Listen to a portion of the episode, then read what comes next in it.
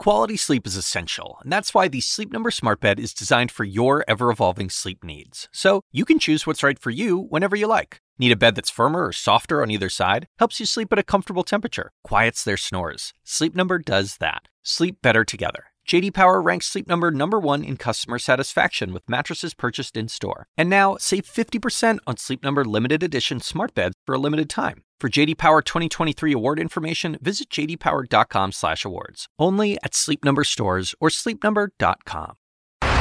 Hey, I'm Chris Cuomo. We're doing a special edition of Prime, Prime Time Live tonight because we have a mountain of news to cover on this Ash Wednesday. The stage behind me, four major candidates just before the all important South Carolina primary took to the town hall format to make their case to voters in this state. It's such a big hurdle for the Democrats. You had Joe Biden, Michael Bloomberg, Elizabeth Warren, and Amy Klobuchar. Each one of them needs to make a mark. Bloomberg, of course, not on the ballot here, but this was his last moment before Super Tuesday to really introduce himself to this state and all of you in general. The other big story the president came forward today with the vice president to make the point that he is ready, that this country is ready for the coronavirus. How compelling was it? How much do the facts back up their preparedness? Is the VP the right choice to head up this team? And the president says it's about politics on the Democrat side, but we're going to look at what he said versus what the CDC and the facts tell us. There's a lot to cover, so let's get after it.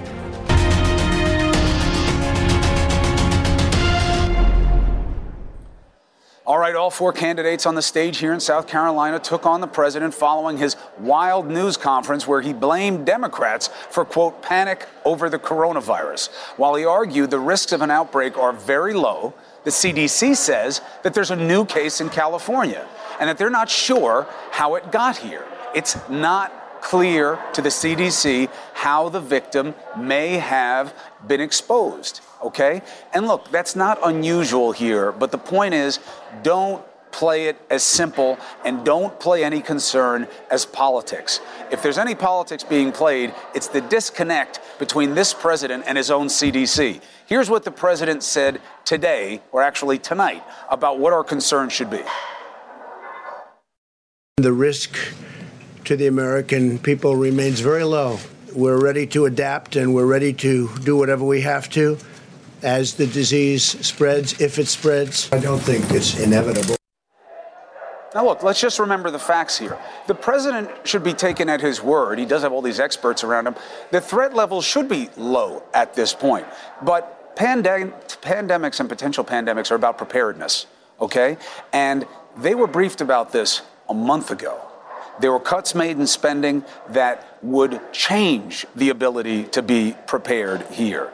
And it does look from the outside and from what we can see as a little bit of a game of catch up. But the main priority here is what should the real concern level and how ready are we for that level? Contrast what the president just said with what his own CDC put out about what we should be looking at happening here in the United States. It's not so much a question of if this will happen anymore, but rather more a question of exactly when this will happen. And look, you want to be ready for things like this. Of course, you don't want to overhype it. You don't want to have people running around with masks that don't even know if they need or not and worried that everybody who has a cough has something that could kill you. Of course, you want to be ready and you want to be right and you need to be on the same page. So let's do this. Uh, let's take the it's not if, it's when. Let's take the news about this case in California and them trying to figure it out. And let's bring in two people who know a lot about this to figure out what matters to us and what our questions are going forward. We have our doctor, of course, Sanjay Gupta, and Philip Tierno, professor of microbiology and pathology at NYU. Gentlemen, thank you both. Uh, Sanjay, you had an exchange with the president today about where we should be in terms of preparedness, how we should be seeing this. Let's play that for the audience. Flu has a fatality ratio of about 0.1%. Correct. Uh, this has a fatality ratio somewhere between 2 and 3%. Given we that, think, and the fact we think we, we don't know exactly the numbers so far, and the flu is higher than that. The flu is much higher than that. there's more people who get the flu, but this is spreading, or it's going to spread maybe within communities. That's It may. expectation. It Do- Does that does that worry you? Because that seems no, to be what worries the no, because people. we're ready for it. Now, look, there's nothing wrong uh, with this president. In fact, it's somewhat atypical of him, to be honest, Sanjay, to play something down, mm. uh, to not exaggerate the significance of something, and you don't want to create a scare. But just first things first, your numbers about the flu were right. I don't know why he's saying the flu is much higher than that. Do you? No, no I, I, don't know. Uh, that was a little, little, little, confusing. I mean, the, the reason that we brought it up, the reason this exchange even happened was because uh, the president was comparing this coronavirus to the flu. And in many ways, uh, the, the, comparison has really been about the fact that these are both very transmissible viruses. They can spread pretty easily. Mm. But the but the you know when you're looking at this, you got to look not only at transmissibility but also lethality or how likely it is to kill. I mean, that's the other part of the equation. And with flu, you know, and we just calculated the numbers again. I wanted to make sure I was right on this, Chris, and it's about 0.1 percent fatality ratio. 0.1% of the people who contract the flu die from the flu. This coronavirus, the largest study so far, shows that it's around 2%, 2 to 3%, so 20 times higher. You see the point here. If the transmissibility is the same, but the lethality is 20 times higher, that's where the concern is. Obviously, nobody wants that to happen. Everyone's hoping that doesn't happen, but that's the concern. When we say we want to be prepared, that's what you want to be prepared for. Right, and as you were explaining last night with Tony Fauci, um, obviously another one of our public health officials on the federal level, was that we're hoping that with coronavirus we're wrong about the denominator number, which is we're only hearing about the worst cases, right. and that there are other people who have it in these other countries, uh, and they're not getting that sick, so that they're getting into a position to have to report themselves or something like that. But that's a little bit of wait and see, a little bit of hopefulness. So let's deal with preparedness, Sanjay. You've been around a lot of these team efforts on the federal level and assessed them in the past. How does this feel? Feel to you in terms of who's involved, uh, what kind of resources they're bringing to bear, and having the VP at the head of it? Yeah, well, you know, it's interesting because I think, you know, the president sort of ended that exchange with, I'm not worried because we are totally prepared. Uh, and again, I, you know, I understand the need to to to uh, not be alarmist in any way, but you know, when when you're talking about this, when when this started to, to break out in China, the idea of doing the largest quarantine in human history, putting in the travel restrictions, they, that was all done to basically slow this thing down. Chris, I don't think anyone was under the illusion that you could completely contain this. It's a little virus, you know, it's not going to respect borders. So what what happened with the time? That's really been the question. With the time that was bought mm. by slowing it down, what happened? Are public health systems, local public health systems, more ready? Uh, are we more likely to have therapeutics? Where are we with the vaccine? Are individuals uh, right. sort of educated about what to do? And I think that the, the reality is that we don't have many of these things. Some of that's nobody's fault. I mean, it takes time to develop therapeutics and to do, do a vaccine trial. But two months into this now, with that right. time that we bought, I'm not sure we have a plan exactly with what to do if we start to see community transmission of this, what would you do? What would the gotcha. average person do? We need to know. All right, and now that's why I asked Professor Tierno to come in. I've been leaning on you for many years since I was back at ABC yep. News. It's great to have you here, uh, and it's great to get your expertise again. Uh, let's start with the very basic level. What do you want people to know, Professor, about what this presents as in terms of what you might see? And, you know, they put out the word that um, I want to get their language right. The HHS secretary uh, said, I'm sorry, the U.S. NIH director the National Institutes of Health director, said public health measures must be used in the interim before coronavirus vaccine will be ready. Mm. What does that mean? How does a virus like this spread? And what are the, some of these interim measures that we should use? Right. The sad part is uh, viruses like this spread very easily because people, ordinary people, are involved and have no idea as to how to uh, prevent themselves from getting ill. 80% of all infections are transmitted by direct and indirect contact. Now, direct like coughing, talking, sneezing on a person, kissing a person. Indirect like touching a fomite or an inanimate object. Now, with this virus, we are not sure that you can pick it up on inanimate objects. Uh, we know it can survive on those objects up to nine days. So the bottom line is that the public is unaware of how to prevent uh, themselves from getting ill. They don't wash their hands appropriately, uh, even on, uh, under ordinary circumstances. So, to protect yourself, Wash your hands prior to touching your face, your eyes, nose, or mouth, which are the conduits of entry into your body. Not, not, uh, don't hug or kiss uh, an individual who is overtly ill. Um, simple things like that can go a long way to, to uh, prevent yourself from getting ill. And quickly, Professor, what about the masks? Everybody's walking around wearing masks now in airports, and we're seeing it more and more in cities. What's the plus minus on masks? The, the masks are different types. The N95 is a better mask to wear, but at the present time, we don't need to wear masks. Um, as far as a surgical mask, that's good to prevent the person from spewing out uh, uh, aerosols uh, to other people so it protects other people, not yourself.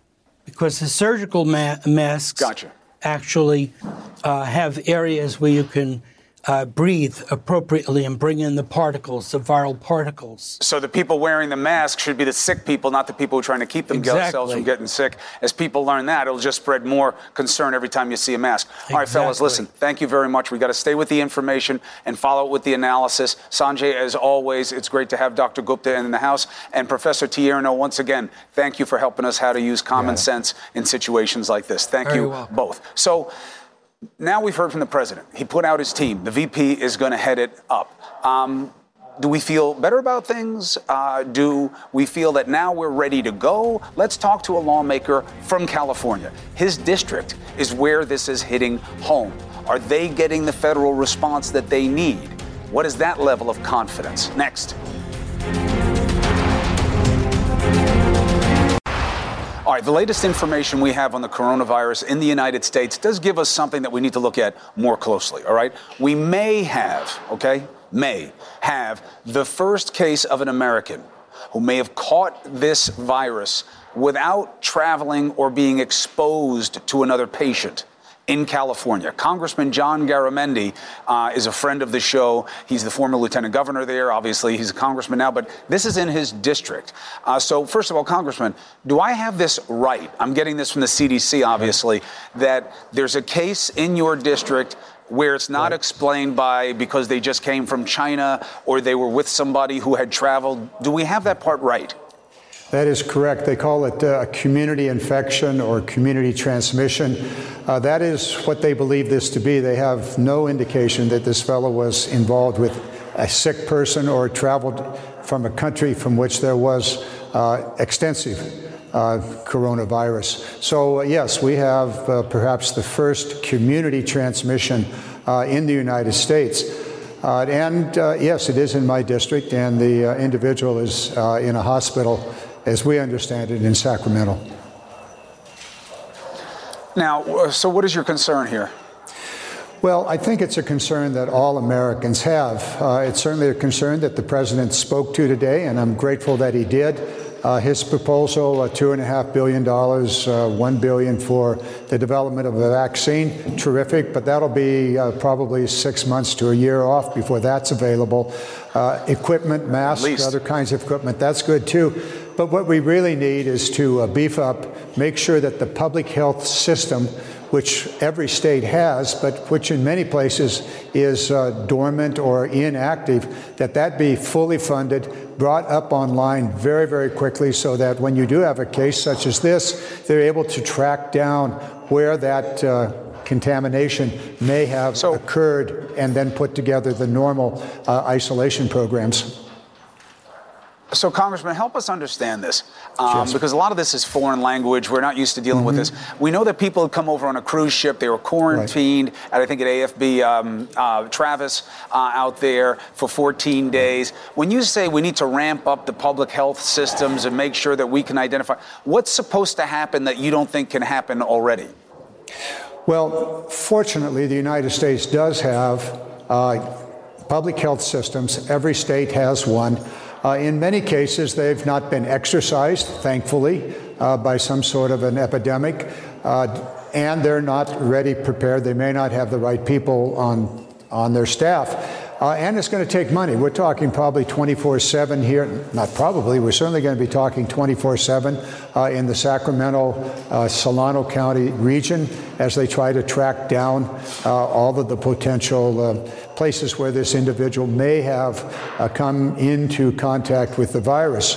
That's going to take a lot of people. And the federal government should be funding that. Also, we do know that for California, uh, and a couple of other states, a very special burden was placed on the local hospitals and the local communities because California and others were the recipients of the evacuees. Uh, we certainly have uh, great sympathy for that, but that's an expense. So, as we look at this issue from the point of view of Congress, uh, this recommendation that the President has made, uh, we need to be aware of all of the costs that are going to be incurred and make sure that the resources are there. Not every state, not every community, and certainly not every county in California is capable of funding an all out public health response to an infection that might arise in, say, the rural counties of California. They simply won't have the resources. So those resources are going to have to be right. available. That's something we should be doing in Congress now. And you need to have a system of coordination so you don't have resultant right. litigation uh, settling well, this while there's sick people uh, in the balance. So, Congressman, let's do this. As you learn more about the case, uh, we've known each other a long time. Uh, I'll be reaching out to you through my office on a daily basis to get more information. And you've always had this, and you always will have this as a platform to get out information that the people in your state and the country need to know about the progress or the problems you're having in your state and your district, okay? Let me just add one thing. Each individual in America is the first line of defense. You know, practice good hygiene, don't cough, don't be around somebody that is coughing, stay home if you get sick, don't spread the illness. Understood. Good advice as always. Congressman Garamendi, thank you. Thank you. All right, so look, we got the practical part of this, and I wish that's all we needed to be concerned about, but it isn't. This is an election season, and there's politics being played here. The question is by whom and to what effect? Now we have um, a defender of the president coming on about what's being done so far, but also what he's communicating to the country. The only contagion we're dealing with is not coronavirus, it's a toxic kind of politics that's dividing this country when it doesn't need it. Let's take this on next.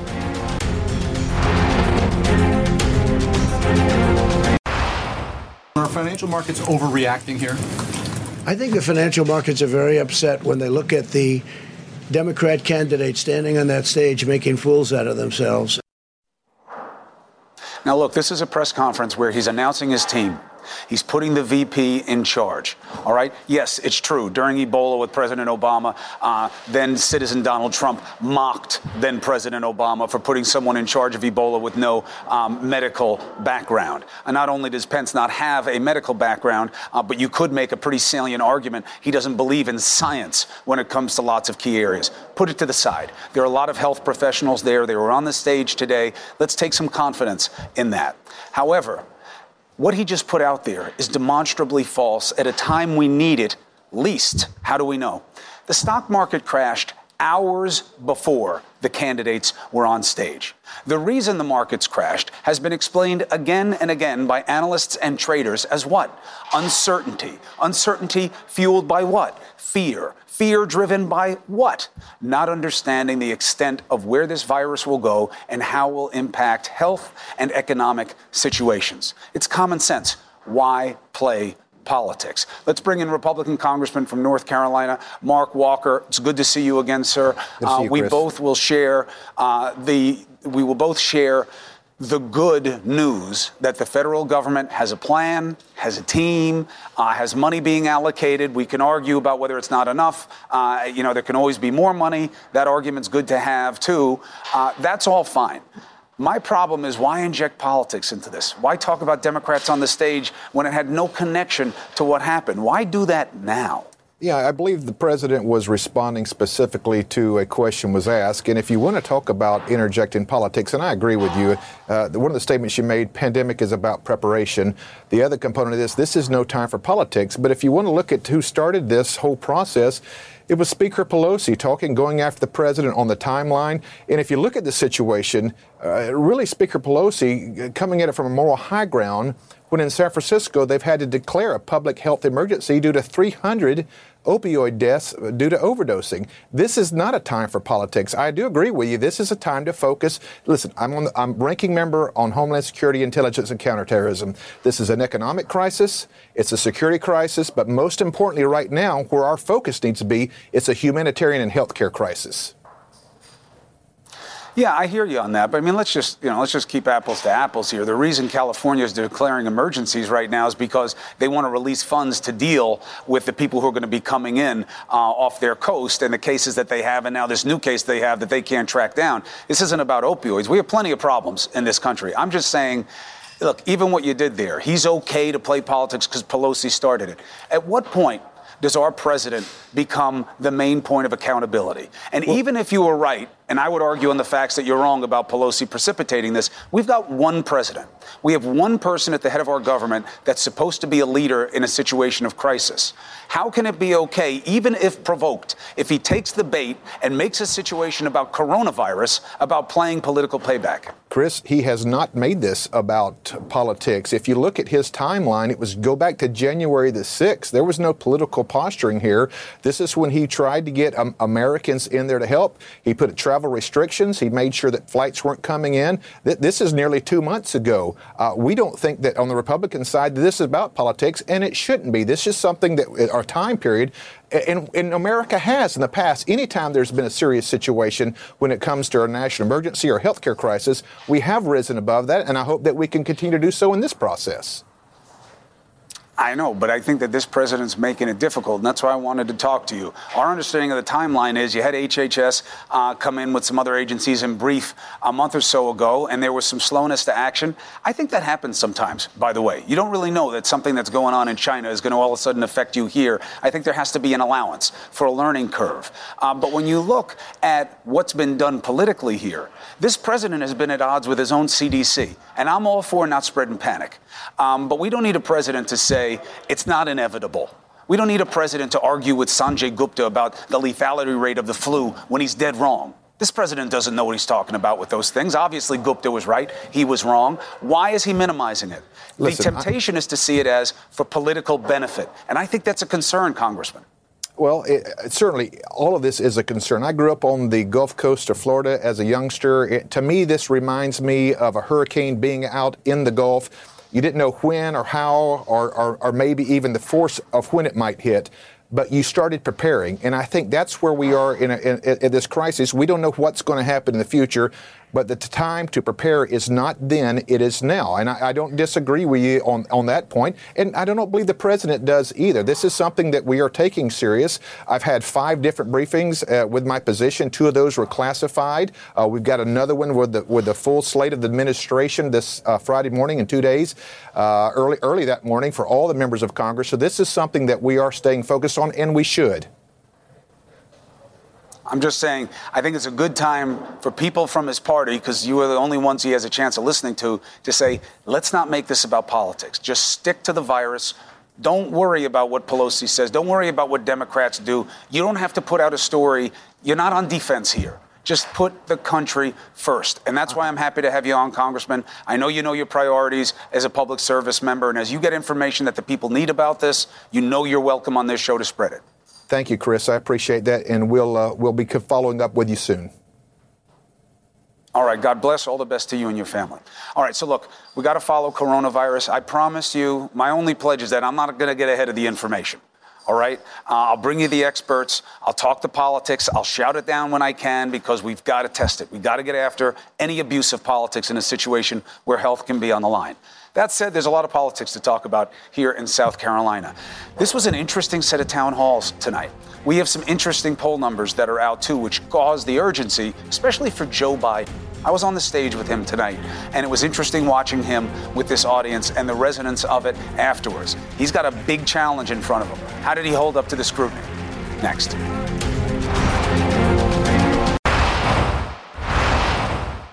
So, big night. You saw former Mayor Michael Bloomberg from New York, uh, first time in a town hall environment. He made some news tonight. He said even if he doesn't become the nominee, this uncertainty about what he would do vis a vis Bernie Sanders, he cleared it up. Listen.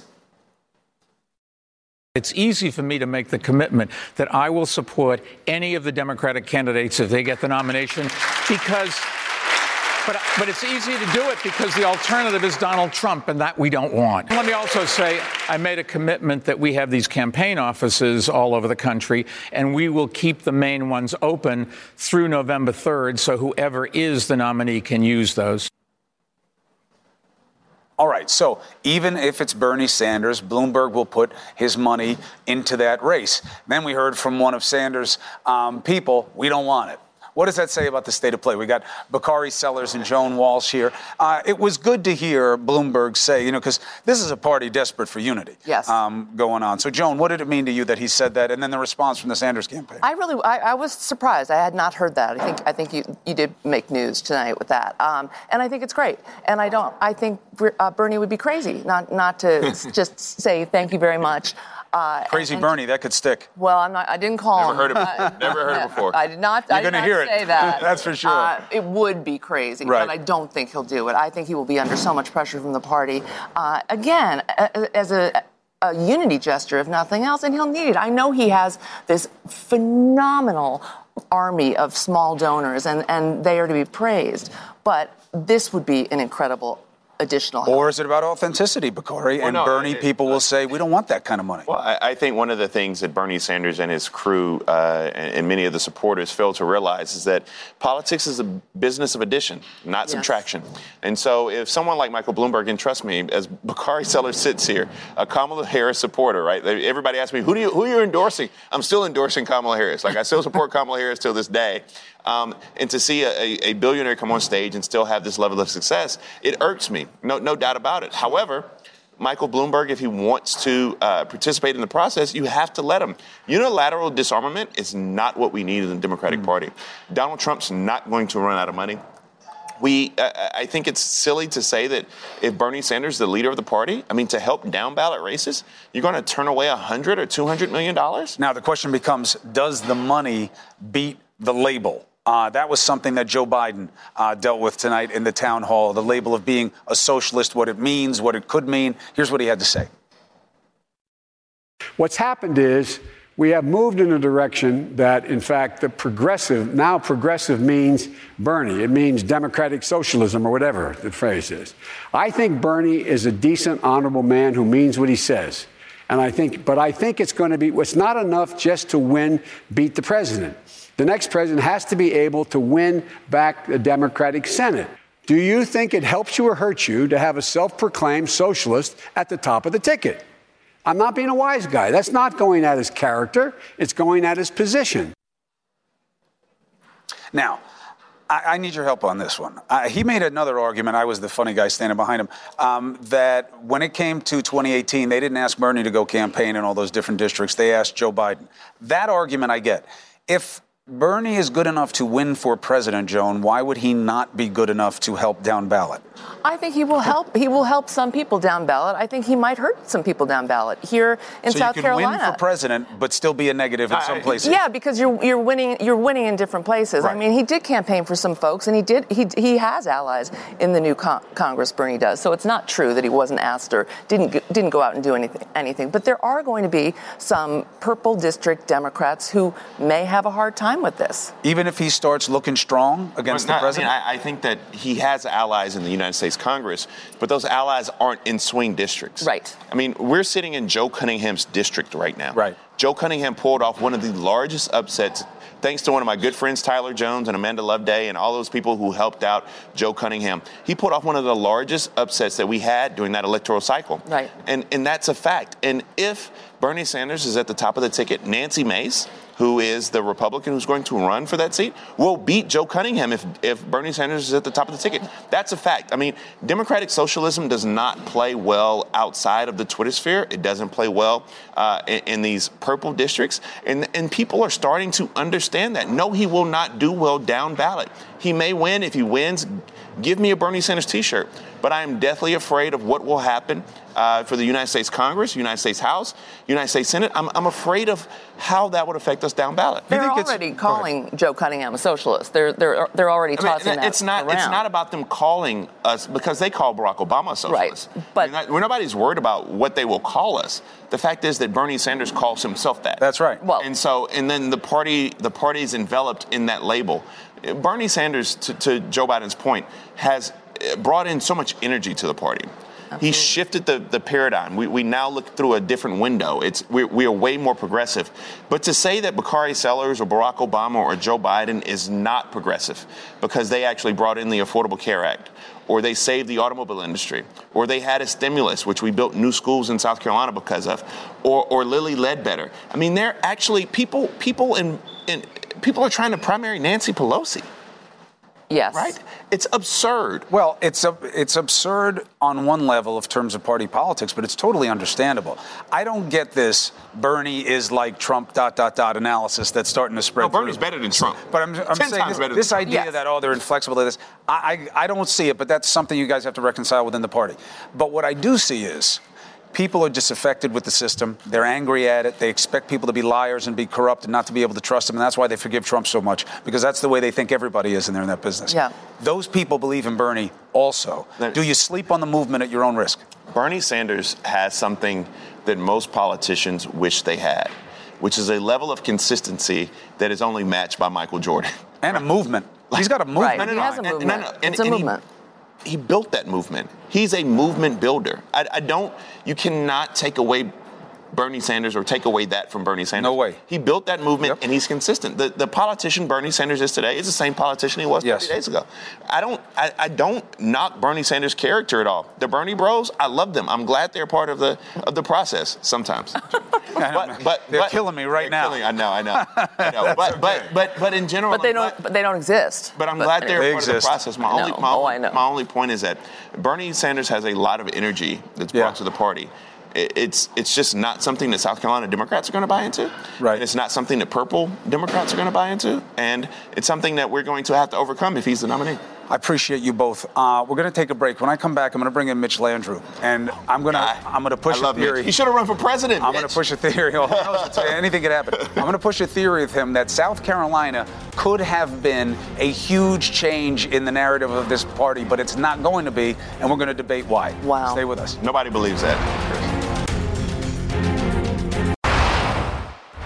All right, let's bring in former Mayor Mitch Landrieu. South Carolina, um, I think, is going to be a different story than it might have not. It might have been if it were not for Tom Steyer. Not to villainize him, he's got every right to do his campaigning, but he has taken a bite out of Biden's behind uh, in this state. We don't know how much. Uh, Bakari Sellers was just telling me, you know, he knows South Carolina very well. He's a friend of yours, friend of mine, um, that he believes Steyer is on a fade here. Um, but you could have had, you know how the media loves a turn in the narrative, Mitch. You could have had a thing here where Biden won with such a big thing that they start talking about him in a way that might be equally unjustified as the way they're talking about him now. You think it still happens with Steyer? Uh, I, I do think it's going to happen. I think the vice president looked like he got hit with a cattle prod the other night during that debate and almost jumped off that stage with the level of energy that he had. And then, of course, tonight, you know, this format of the town hall really favors him.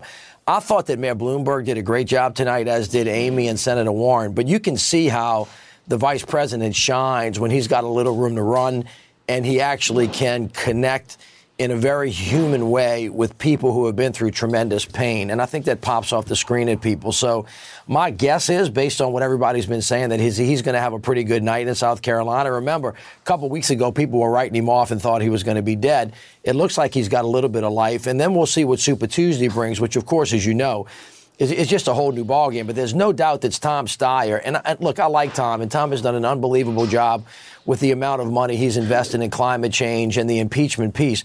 But I don't know exactly what he's doing or what what he thinks his prog- you know his prognosis for his success is going forward. And I think he's definitely hurting the vice president more than anybody else.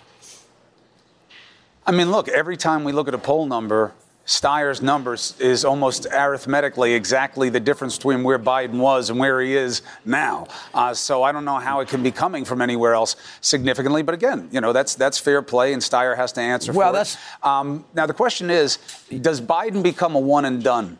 Which is, let's say he can't win by one point. If he wins by one point, it, I don't think it's going to be enough um, for the media, let alone the donors. But let's say he wins by seven, 10, 12. Bakari thinks it could be even higher than that. Is he still just one and done because Super Tuesday he hasn't put the money to work? Or could it be enough momentum? Well, let me say this. I think this is true about all the candidates. I think Mayor Pete, I think Amy, I think, you know, the, the thing is you can keep going until you can't go anymore. Senator Warren, for example, is having a really great fundraising week, so she can keep going as long as her money lasts. If the vice president is not able to raise money because people don't have confidence in him, he's going to have trouble. But if he comes into this thing strong and he looks really good and he looks like he's more on his game this week than he was last week, he may be able to raise the money to compete. By the way, what Steyer's doing to him here, Mike Bloomberg is doing to him in every other state. There's a poll that came out in Texas that has Bernie and the vice president uh, neck and neck, and then and then Bloomberg's you know eaten out of the vice president's numbers, and they ran the poll with the vice president, uh, with Bloomberg and without him, and it's clear that Bloomberg's doing the same thing to him in other states that Steyer is doing to him in South Carolina. So he's got he's got folks nipping at his heels and kind of you know standing right in front of his face. What do you think of the idea that at the end of the day, Bloomberg's going to help Bernie Sanders because he's going to kill off Biden? Uh, no other moderate's going to get traction because he's eating up the ad space. And Bernie Sanders is going to go rolling in there with 40, 41% of the delegates, thanks to Bloomberg. Well, well, I think there's a very good chance that that is going to happen. I don't think they anticipated that, but I think Mayor Bloomberg's first debate performance scared a lot of people about the possibility. I think he, he acquitted himself very well the other night, and I thought his town hall was exceptional tonight. You can see a person that has great depth, great experience. He was able to explain you know, the, the positions that he had. He got some tough questions, but he did fine. But it, it is quite possible because of all the moderates splitting up the votes that Bernie Sanders could roll with this thing. But I share the same concern that Bakari does and a lot of other Democrats in purple states with Bernie Sanders being our nominee. I think it's going to be very difficult for many of those uh, states to vote for somebody that's a self declared Democratic Socialist. And what really concerns me is that as much as I like Bernie Sanders and, of course, am, am, am enthralled with the movement that he's built, he won't seem to yield at all or move to where some other folks are. And that that sense of, uh, of, of being an ideologue and being hard headed and not being malleable really at the end of the day goes to whether or not you can govern across the aisle and actually just pontificate about what needs to be done or speak to the aspirational hopes of the American people or actually put some meat on the bones and move policy from point to point. And I think he's going to get tested on that theory in the next couple of months. You think this virus is going to wind up playing into the race? No question about it. This, first of all, in every campaign that you have ever covered and that I've ever been in, there's been something unanticipated that's come into it that's changed the trajectory of the race. A. Secondly, everybody that's ever served, no matter what their plans are and their theory of governing, they always get interrupted by a massive crisis, whether it's a national uh, disaster like a hurricane, a terrorist attack, or in this sense, what could potentially be a very serious public health threat. And if you don't prepare for it, the worst, and hope for the best, and actually have a strategy in place and resources to deal with it, then you could get into real, real trouble. You know, we want to be hopeful that this virus does not spread, but they call it viral for a reason because it spins out of control more quickly than you can contain yeah. it. And there are a lot of people that feel like the way this has come out of the gate with, with Tony Fauci, who's, by the way, a really smart guy, saying one thing, and the CDC, yeah. and then the president saying something, and then Kudlow making comments about this. That should not happen. The scientist and the commander in chief should speak with one voice. you know who puts clarity. him out there you know who puts I, him out you, there. You know the president puts Kudlow I, out there to make excuses. he blames the Democrats. He's putting but, politics on this, and he didn't know to do any of that. But listen, we got to leave it there, Mitch, because we're out of time. I appreciate you very much. Sure. Take care. All right. Thank you very much. It's a lot of news going on. You had the virus, you had these town halls, the big election news. That's all reason to be watching. Not just us, but Don Lemon on a special edition of his show is coming up right after this. Quality sleep is essential, and that's why the Sleep Number Smart Bed is designed for your ever evolving sleep needs. So you can choose what's right for you whenever you like. Need a bed that's firmer or softer on either side? Helps you sleep at a comfortable temperature, quiets their snores. Sleep Number does that. Sleep better together. JD Power ranks Sleep Number number 1 in customer satisfaction with mattresses purchased in-store. And now, save 50% on Sleep Number limited edition smart beds for a limited time. For JD Power 2023 award information, visit jdpower.com/awards. Only at Sleep Number stores or sleepnumber.com.